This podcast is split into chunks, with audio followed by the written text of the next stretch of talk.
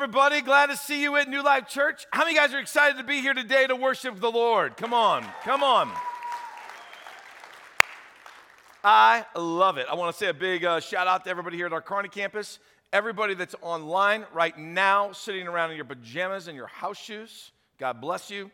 And everybody that's with us at uh, Ogallala or our North Platte campus. Exciting, exciting. One church multiple locations. My name's Jeff. Uh, I'm one of the pastors on staff. I'm one of the teaching pastors here. Glad to have you guys with us. We're kicking off a brand new series. We entitled it Little, Little, right? But the word little takes up the entire screen, and that's because when we look through Scripture, we see man doing a bunch of little things that God turns around and does a bunch of big things with. And we're going to be looking at some of this. I believe this series is going to be highly encouraging for you. I think you're going to see yourself in a different way than you've ever seen yourself. We're going to walk this series through for this entire month. You are not going to want to miss a single Sunday. And that's because little things can make a big impact. I want you to think about little things that make a big impact in your life. right? Let's start out with some science based ones. Like a little atom, okay? Just a little atom. You split a bunch of atoms, and what do you get? A big bomb. That's what you get. If you didn't know that, okay, now you do, right? Some nuclear action going on. Um, how about uh, those little things that make a big difference, like those uh, little biting gnats that we call no-see-ums? How you guys ever been bit by one of those before? Right? You've been bit by one of those things, and like, man, you like look underneath your watch, and you're like, what in the world was that thing? And it's gone. You never see it, and then you just get this like red like bulge that happens right there. I hate those things, those little biting gnats. How about lice? Yeah, not fun, right? If you've ever had lice in your house, holy cow. We had uh, two of our girls when they were teenagers go off to, you know, Bible camp. They came back with lice. We want them to come back with more Jesus. They came back with lice. It, I mean, we're talking like clothes, uh, all have to be washed specially, right? Uh, your, your, your pillows all put in like, you know, plastic bags. I mean, it was crazy. I don't even want to go back and remember all of it. But bed bugs. How many guys have ever had bed bugs? No one's ever going to raise their hand, like, not like you had it in your house but you were at a place where you got bit by bed bugs. That's a horrible experience. It's yet to happen to me, but I guarantee you, with as much travel as I do, one of these days it's gonna happen, right? Now, I don't know about you, but talking about gnats, lice, and bed bugs, is anybody else got a, like, feels like things are crawling on you right now? Or did I just deposit that thought into your head? And if I did, I'm sorry. Little things make a big impact. You know, like a, like a $100 bill Right? A, a one, one single $100 bill can do a lot. Maybe not as much as it used to, but it can still do a lot. How many guys would take a $100 bill if I had one in my pocket right now? I don't. I don't even have my wallet with me. But like you would take it because it does a lot. How about a little small a, a small cell phone? Think about what a small cell phone can do. Just a little cell phone. And what can't it do? Right? I mean, it doesn't do toast yet, but one day it will. One day it will, right? So, I mean, that little cell phone can do anything. It's crazy. It's, I, I know how to like ruin the best brownies you've ever tasted in your life. Do you know how to ruin the best brownies you ever tasted in your life? Put, a, put just a little, just a little bit of dog poop in them. And how much dog poop would, would there have to be before you would be like, nah, I'd probably still eat it? How much? How much? Is it itsy bitsy? Teeny weeny? little bitty. I mean, I don't even know what those measurements are, by the way. Which one is greater? Which one is smaller? Itsy bitsy or teeny weeny? I don't know. All I know is this I don't care what amount it is. You tell me, oh, hey, by the way, you're gonna love these brownies because I got something special in them. I'm like, Nix, I'm out, right? Like they're all yours. You can keep them. Little things do make a big impact, like a little sliver of metal or wood you ever got one of that? You ever got a little sliver of metal or wood in your finger and then everything you touch is just like highly sensitive, hypersensitive? Does that ever happen to you or just me? One day I was out hunting. I was a youth pastor, so it was Saturday night, right? Because uh, I didn't have to preach the next morning. So let's go out hunting all night long. And so we're out hunting raccoons in the middle of the night, spotlighting, you know, raccoons, and then, um, you know, sh- shooting them, hopefully. That night wasn't that great. Uh, we got one, he's up in the tree. This was years and years ago, so forgive me if you don't like hunting, all right? Uh, but the story's good because the raccoon lives, all right? Um, the, raccoon's up in the tree, and we get by it, and we're, we're looking at it, and then all of a sudden, this raccoon starts scrambling up the tree. And as he does that, bark and things are coming down, and I'm trying to keep my eye on him. And then all of a sudden, that raccoon jumps out, jumps out of the tree, and starts flying down toward me. So I did what any normal, you know, grown man would do screamed like a junior high girl and got out of the way. And the raccoon hits the ground and takes off. Well, through all that chaos, some microscopic piece of wood got into my eye, right? I was trying to get it out. I could tell something was there. I was trying to wipe it away like any of you would, but it just keeps festering, right? And I don't know what's going on. Like this thing's in my eye, it's way up in here now. And what ended up happening was this micro piece of wood got stuck in the upper eyelid, way back in there, and it stuck in the eyelid. So it's just kind of like festering with my eye. Well, we get home about two o'clock in the morning, and it's time to go to bed, right? And so I didn't know this about the human body, but did you realize that when you go to bed, your eyes kind of rotate back into your head a little bit? And did you realize that your eyeball isn't completely circular, right? It, it bulges out a little bit, okay? It bulges out. So when your eye rotates back, right? It rotates back, it would hit that little, that little sliver. And every time I try to fall asleep, oh, oh, oh, right? That's what would happen. You guys are laughing at my pain. Can't believe this. We're supposed to be a loving group of people here. So now it's four o'clock in the morning. I'm making my way to the emergency room. I can't get this thing out, so they decide they're going to put a plastic disc in my eye with a hose hooked to it. I looked like I was like a Borg off of like Star Trek or something. this thing's stuck in there. They're flushing water in. Nothing's happening, right? I get out of there in enough time to get back home, change my clothes, and come to church. But now I got a big patch over my eye, so I'm the pastor pirate, right?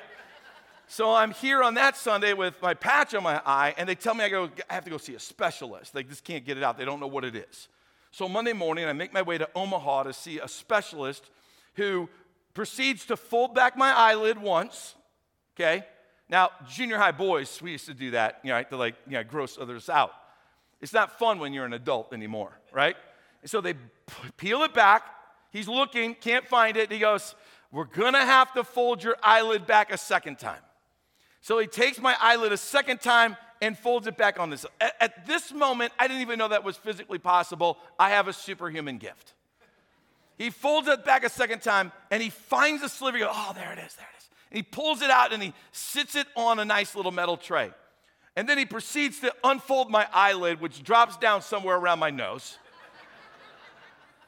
Once that gets sucked back up, and he's like, there it is. And I go, I can't see it. He goes, You're going to need to use the magnifying glass to see it. And I look at it through a magnifying glass, and sure enough, there is the microscopic piece of wood that has now caused me to be a pastor pirate, lose two nights worth of sleep, right? And the raccoon lived. I've never been out raccoon hunting again. Little microscopic thing makes such a big impact.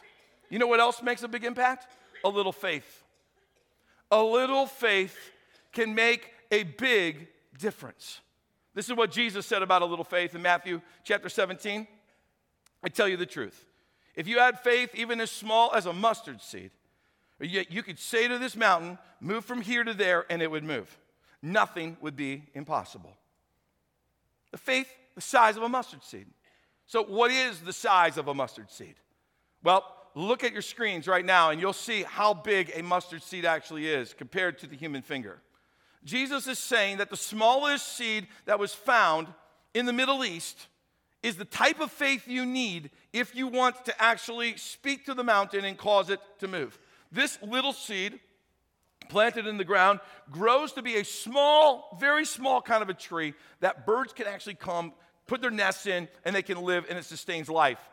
A little bit of faith goes a long way. So I thought to myself, well, to, to, preach this to you today, I've got to have a good example of what does mustard seed faith look like that moves a mountain. Because you need an example of this to understand what it really looks like. And there's a lot of places in the Bible that we could have gone, but for this message today, I wanted to take you and talk to you about Peter walking on the water. Because when I look at Peter walking on the water and I start dissecting it from the perspective of a little mustard seed faith moves a mountain and how that correlates and applies to my life, man, it, it, it just comes alive. And I'm going to tell you today that as we look at this passage, no matter who you are, right? Whether you've never read this passage or you've read this passage a hundred times. What's amazing to me is every time we go back to God's word, especially to stories that we think we know it all, it's amazing how God uses that to bring fresh revelation to us. I believe God's going to do that for you today. He's going to cause you to walk away with some actionable content, right, that's going to be able to apply to your life. So let's set it up before I read it. The disciples have have been sent on a journey by Jesus from the east side of the Sea of Galilee, which, by the way, is just a large lake, okay, over to the west side, which is where they live. And it was at night, and Jesus was going to go up into the mountains on the east side. He was going to pray. Then he would get around and he would meet them on the other side at some point in the journey, okay? So they start out, and they start out, and it's like any other night, right? It's been kind of nice. But somewhere as they get towards the middle of the lake, a huge storm comes barreling from the west, Mediterranean Sea area, over the mountains and drops into the Sea of Galilee, which is below sea level. So the winds from the Mediterranean come rushing in, and then they rush over the top of the mountains, and they pick up extreme speed as they make their way down into this valley, and it causes this water to turn into like almost oceanic in a sense, where waves get really big, a lot of white caps. It gets tumultuous very quick, and that's what the disciples have got themselves into. But not to worry because many of the disciples came from this area. They've fished on this lake. They're used to this, right? They know what to do. They're not freaking out because of the waves, they're not freaking out because of the wind at this particular moment. And that's where Jesus finds them in Matthew chapter 14. About three o'clock in the morning, Jesus came toward them walking on the water. So he's walking on huge waves with wind blowing all over the place. When the disciples saw him walking on the water, they were terrified. They screamed like junior high girls. In their fear, they cried out, It's a ghost! Right? But Jesus spoke to them at once. Don't be afraid, he said. Take courage. I am here. Then Peter called to him, Lord, if it's really you, tell me to come to you walking on the water. Yes, come, Jesus said. So Peter went over the side of the boat and he walked on the water towards Jesus. But when he saw the strong wind and waves, he was terrified and he began to sink. Save me, Lord, he shouted. Jesus immediately reached out and he grabbed him. You have what? So little faith. What did Jesus say about his faith? He says, You have what? So little faith. Jesus says, Why do you doubt me? I want, I want you to see this from a perspective that maybe many of you have never seen before. How much faith did Peter have to walk on the water? A little. You're, you're, thinking to yourself, well, that's only because when he started to sink, he's talking about his faith. No, at this particular moment, Peter wasn't confident enough to be able to even recognize that Jesus was God's only son. He was still trying to figure out who is this guy that works miracles? Who is this guy that speaks in parables? Who is this guy, right? I've chosen to follow him, but really, who is he? Is he just the next leader? Is he just going to become the next king of Israel? Is he just going to be the one that frees our people from, from the Roman, um, you know, overlord? Who is this guy? They're not sure that he really is God in flesh among them. Peter, a man of little faith, who will later in his life become a man of great faith. With a little faith, he gets out of the boat and he walks on the water. That tells me there's hope for all of us, church. There's hope for all of us. And there's a lot to glean from this passage. Like a little faith got Peter to start listening for the voice of Jesus. That's the first thing you see. While all of the other disciples are freaking out and they're screaming, Peter says, in the midst of all of that chaos, they're screaming, they're afraid. It's a ghost, it's a ghost, it's a ghost. And the wind's blowing and the waves are crashing all over the place. Well, they're freaking out. Peter simply says this to Jesus If it's really you, tell me to come to you. And Jesus says, Come. So what does Peter do? He doesn't need a second opinion. he starts moving over the side of the boat. See, a little faith got Peter to start listening for the voice of God. And here's the promise that when Jesus calls you to do it, he's going to carry you through it. I don't care that he sank. I'm going to tell you why he sank in a minute. But right now, what I care about is that he was a man with a little faith that was willing to trust God. And he was saying, God, look, if you call me to do it, you're going to carry me through it. In church, right now, some of you just need to be reminded of you're in a difficult spot right now. And it feels like you're sinking and the world's collapsing in around you. But Jesus called you to what you're, what you're walking in. And you need to get your eyes back on him and say, You called me to what you're walking in. I got to trust you to carry me through it. But the problem is this that we get ourselves into some really difficult spots because a little faith in your idea will get you nowhere, while a little faith in God's idea starts moving the mountains. See, we've got a problem with faith. We like to use faith to get God on our team, but that's not how faith works. Well, if I just trust God for, you know, whatever it is, something really big, he's going to come through. And I'm going to tell you right now that faith in your will gets you nowhere, but faith in God's will is what starts moving the mountains. And that's what we got to get back to. Faith in God's will. He's the one who said, Hey, come to me. Yes, it looks scary. Yes, it looks impossible. Come to me. It was God's will that caused Peter to get out of the boat. That's why he walked on the water. If Peter saw Jesus on the water and he climbs over the boat in his own will, he sinks immediately. And that's one of the things about faith that you've got to get screwed on straight inside of your mind. We don't control Him being God, God controls us. And when our faith lines up with His will, yes, come. Then we start seeing the miraculous. Then we start seeing the impossible come to life. Are you with me so far? Church, it only takes, though, a little faith to start hearing the voice of God, to start sensing the whisper of the Holy Spirit, just a little faith. It's a, it's a little faith that can get you beyond the scary and help you overcome the fear. It's just a little faith. Well, all the disciples are screaming about the ghost. It's Peter who's leaning in to Jesus. If it's you, if it's you, it only takes a little faith to ask, Is it you, Lord? And for all of our lives, we need to be asking more Is it you, Lord? It seems impossible, but is it you, Lord? It doesn't seem like this thing is going to work out, but is it you, Lord? It seems like it's beyond me, but is it you, Lord? Guys, the more we ask, is it you, Lord, the more we put ourselves, our faith in a position to start hearing his voice again. We have to hear his voice.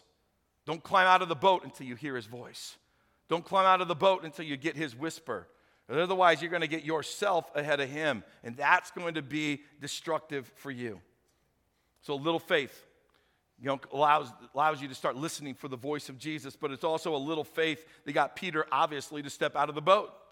I mean, after he hears the voice, then he starts going to the side of the boat and he starts putting one leg over the side. Until what happens? What would you do if you were in that situation? Wouldn't you put one leg over the side and see what happens? Yeah, of course you would. Because a little faith is being activated. He puts his leg over the side, boom, it hits like concrete. Then what does he do? He gets the other leg over the side. But guess where his hands are still at? The same place your hands would be on the boat.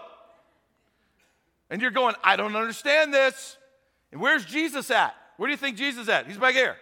So what do you got to do? Get your hands off the boat, turn around, and start walking towards Jesus. And that's exactly what Peter does. Peter activated in that moment this mustard seed faith. But notice, what are all the other disciples activating? Nothing. Big goose eggs of faith. Nothing. Nada. They're all watching Peter like, whew, he's, a, he's out there, man. I don't know what's going to happen with this guy, right? Are we going to have to save him? Are we going to have to rescue him? What's going to happen? I don't know. People have been lost at sea before. He might be lost at sea, but watch this. When a little faith is placed in our unstoppable Jesus, guess what starts to happen in your life? A little faith placed in un- the unstoppable Jesus, all of a sudden fear starts to diminish. That's what was happening with Peter. It's the same thing will happen with you. When we put our faith in an unstoppable Jesus, let me tell you what else happens. Your obstacles start shrinking in their stature. The things that seem like gigantic walls that you can't get over and you can't get around, all of a sudden they shrink down to the size of a little sidewall on a boat that you can just step over into the water, right? Things that seemed impossible, they start to shrink and they start to lose their monstrous perspective down to a microscopic perspective, and faith starts to overcome them. But let me tell you what else happens when you put your faith in an unstoppable Jesus. You start to rise above whatever's holding you down, and you start walking on the water. You rise above the addiction. You rise above the fear. You rise above the depression, right? You rise above it. You walk on it.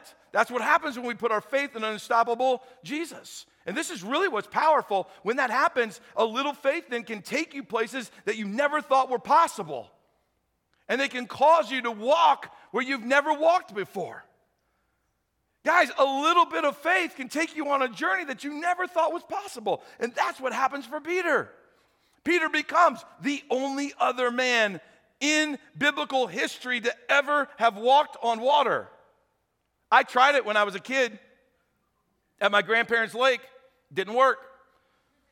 I even said to them, "Well, Peter walked up. Well, maybe we could do this. Like, let's get some infl- let's get like some inflatable feet, and let's try that." So my parents bought these big inflatable like feet kind of things. They were worthless. Like that was the disaster waiting to happen. That was crack your head open moment. That was like flip upside down, your feet are floating, your head sinking moment. Like that, that didn't work out very well, but it worked out great for Peter. He went places he never thought were possible because a little faith was put in an unstoppable Jesus. Come on, somebody. Right? But here's the challenge if you never take that first step, you never get to take the journey.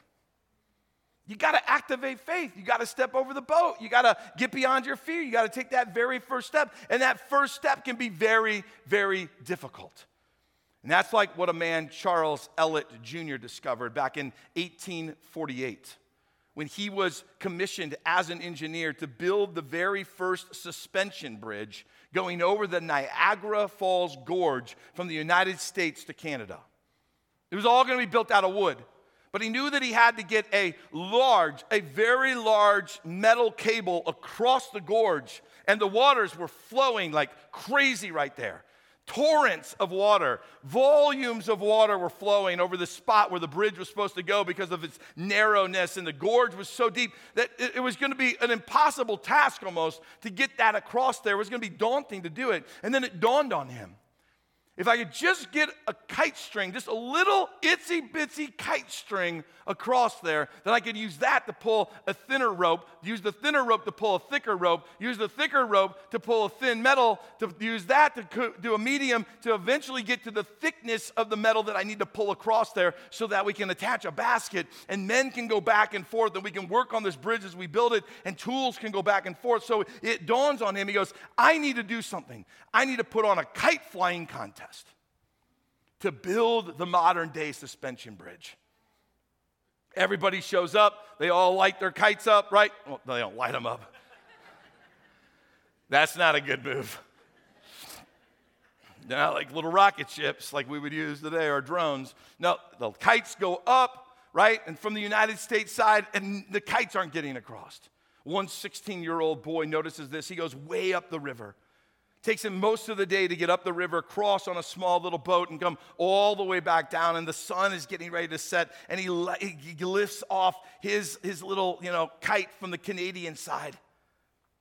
And Homan Wallace, he, he, he lifts this thing off, and the winds immediately start pulling it towards, towards America. And he's like, I'm going to do it. It's going to be amazing. And then right about the time he gets there, it just goes kaboom right into the, right into the river. So the next day, he comes back out and he does it again. And on his second attempt, he gets it all the way across and he wins the prize in 1948, a whole whopping $5. But then Charles takes that one little itty bitty kite string and he turns it all the way into a really thick metal cable that eventually allows him to build a modern day suspension bridge over the Niagara Falls Gorge. One little kite string led to that. And that means that one little act of faith is all it's going to take for you to begin a journey that will eventually change your life. This is what the Bible says about God when it comes to this perspective. It says in Zechariah chapter 4 Do not despise these small beginnings, the little kite string moments. For the Lord rejoices to see the what begin, the work begin. He enjoys seeing us take the small little step that eventually leads to a journey that eventually changes your life forever. So never forget that a little act of faith might seem like a small beginning, but it can lead to the greatest journey you have ever taken in your life. So, the question for us today, right now, according to this point, is what is the little step that Jesus is asking you to take right now? What's the little step? It doesn't seem like much to you, but it could be the very step that begins a journey like you've never experienced before. What's the little step that you got to take right now? Another observation was that it was a little faith that kept Peter's eyes on Jesus. It was just a little faith. Man, Peter, you have, you have little faith. But that little faith is what kept his eyes on Jesus. As long as Peter kept his eyes on Jesus, his faith was productive, right? But remember what the Bible says? It says, but when Peter what? Saw the strong winds and the waves, he began to sink. Let me just change your perspective on what I believe happened at that very moment. Peter was a fisherman. He had experienced these kind of waves and this kind of wind, right? He had already gotten out of the boat and he was walking on these waves that he's seen before. This is common for him. This is not common for you and me. It would scare us, but common for him. He's walking on these waves. Now, that's not common at all. And eventually, I think this is what really happens. It's not just that he sees the strong winds and the waves, it's that he gets his eyes on him. He gets his eyes on him and he's like, hey, hey, hey hold on, what, am, what in the world am I doing? Who am I? I'm not a big rabbi. I'm not a miracle worker. I don't take a couple of pieces of bread and some fish and feed thousands of people. That's just not who I am. I'm a fisherman. And he looked across and he saw the lights of his community where he grew up as a little kid and where his father grew up and his grandfather grew up. And he saw and he was like, We just fish on this lake. I'm not some super superhuman. And he starts to sink into the water because he got his eyes on him.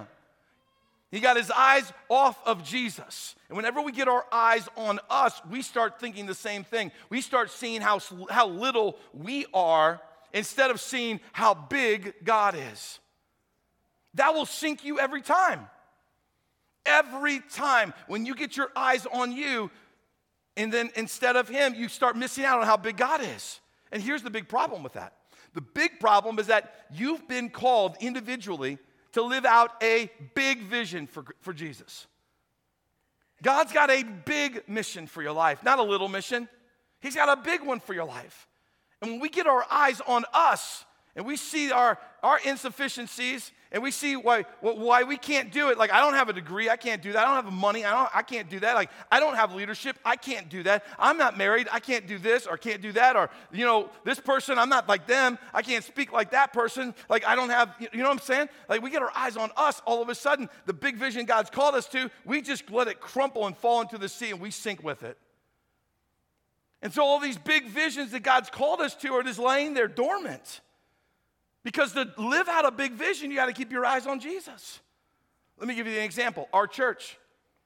Our church isn't the biggest church in the world, and, and we live in rural America. Right? Like some people would say, look, you just live in rural America. Like just don't you can't dream big dreams. Like people that live in metro zones that have really big churches, they live, they live out big dreams. Because we can't use the excuse that we live in a rural area, right? To think to ourselves like we can't dream big. Like, that's not what God called us to. God called us to dream His size of a dream, not our size of a dream. And God's dream is calling us to do this plant another campus.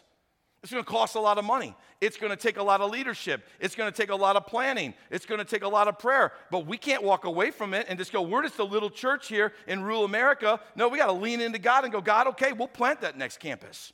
God's calling us to be more generous this year than we were last year. We can't just say, oh, well, that was just a fluke, or, you know, well, that will only happen once, or, you know, God, we're just a little church in rural America. Like, what can we do? No, we got to lean in. We got to trust God. God, if you're calling us to be more generous this year, then we're going to do it. We got to make more room for more people to come in. Right? We want to fill up all of our services in all of our locations and plant more services that creates more work that needs more volunteers. We can't just sit around and go, "Hey, look, we're just a little church, right? In rural America, we can't dream big." God's going, "No, I didn't I didn't put you there to dream a little dream. I put you there to dream dream my size dream, which is a big dream." If we get our eyes on us, we'll never accomplish it. But we get our eyes on the King of Kings and the Lord of Lords, all things are possible. And the same thing happens with you. God's got a big dream for you. He's got a big vision for you. So, what does that mean for you? Well, you got to dream bigger. You just flat got to dream bigger. You got to close your eyes every once in a while and start seeing yourself loving people, right? Witnessing to them, ministering to them, and then start living that out. Got to dream bigger. We got to live more generous right? I've never heard of someone saying, I wish I wasn't as generous as I am. Never heard a person say that. But I have heard people going, I wish I was more generous. Right? So let's live more generous. Let's take more risk. You know what you hear from people that are the elderly among us? One of the things they will say to you and to me is this I wish I would have taken more risk when I was young. We got to love more. You can never love too much. We got to seek God a little bit more. We got to keep, keep your eyes on Jesus, and a little faith can do amazing things, church. Lastly, a little faith opened up a big door for Peter. I mean, just imagine what took place inside of Peter's heart once he got out of that boat and he actually walked on that water. Even though Jesus had to save him at the end, he started with a little faith, but that's not how Peter ended his life. Peter had such faith before Jesus was ever crucified, right? And the mission was handed off to guys like Peter and eventually handed off to you and me to continue preaching the good news of Jesus to a lost and a dying world.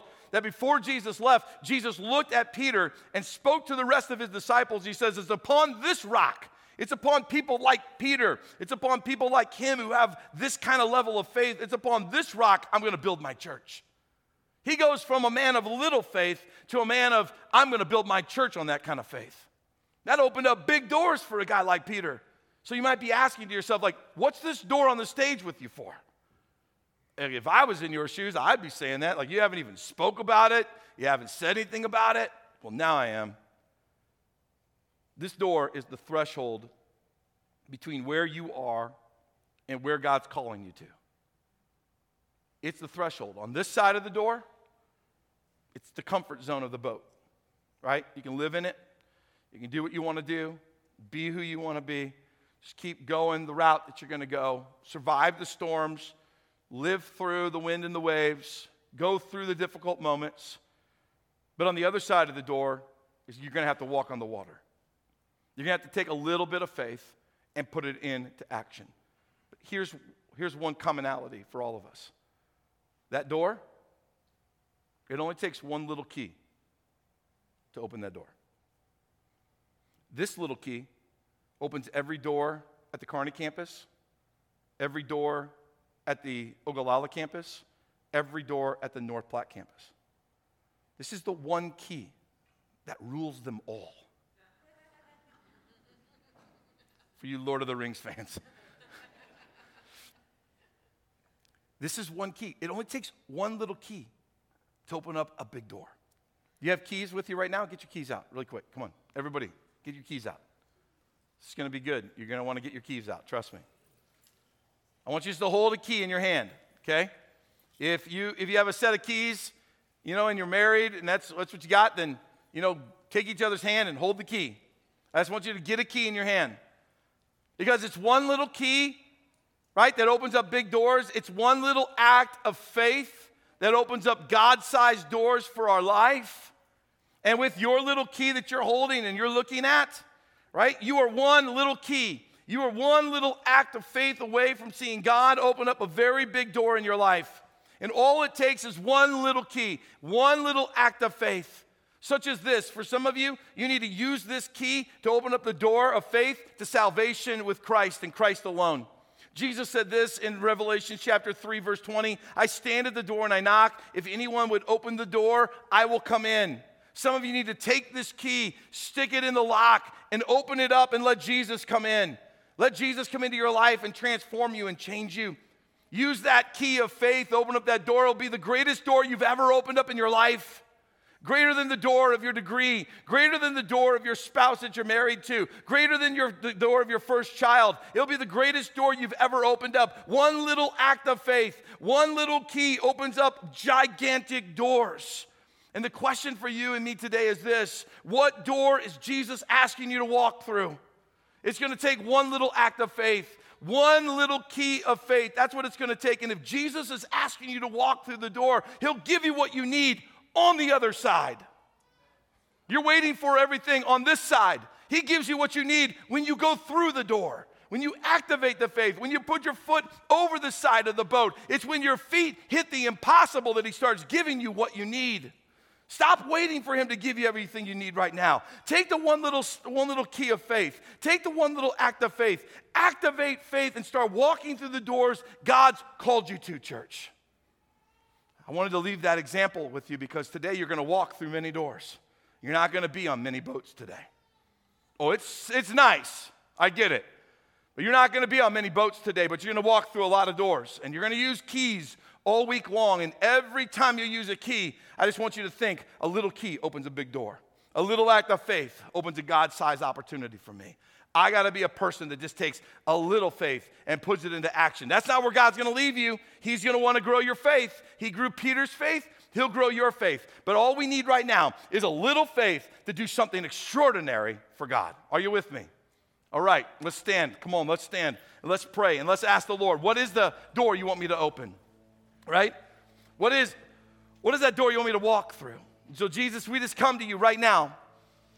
And we pray you know, look, this is our life. We lay it down before you. We know you got big doors for us to walk through. And all it takes is a little key to open the door. It takes a little faith to walk through a God sized door. Lord, would you help us to have the kind of faith required to walk through those doors? To trust you that you will give us everything we need on the other side? That you'll help us to walk on the impossible, to journey where we've never journeyed before. You'll take us places we never thought we could ever go. You'll help us love people we never thought were lovable. You'll help us lead people that we never thought we could lead. You'll help us be generous where we never thought we could be generous. Lord, oh, you'll help us heal marriages that we thought were impossible to heal. Lord, you'll help us heal relationships that we thought were impossible to heal, but we got to step through the door first.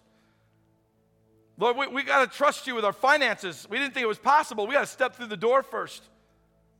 It's when we take the first step it's when we insert the little key that all of a sudden what seemed impossible becomes possible through you because you are unstoppable. And if you call us to it, you will lead us through it. So, Lord, would you show us the doors that you want us to take a little step of faith through so that you can do something big, massive that seems impossible? We're going to trust you with our lives, and we're going to lay our life down right now. And we're going to start trusting you to take one little step of faith today. In Jesus' name, amen.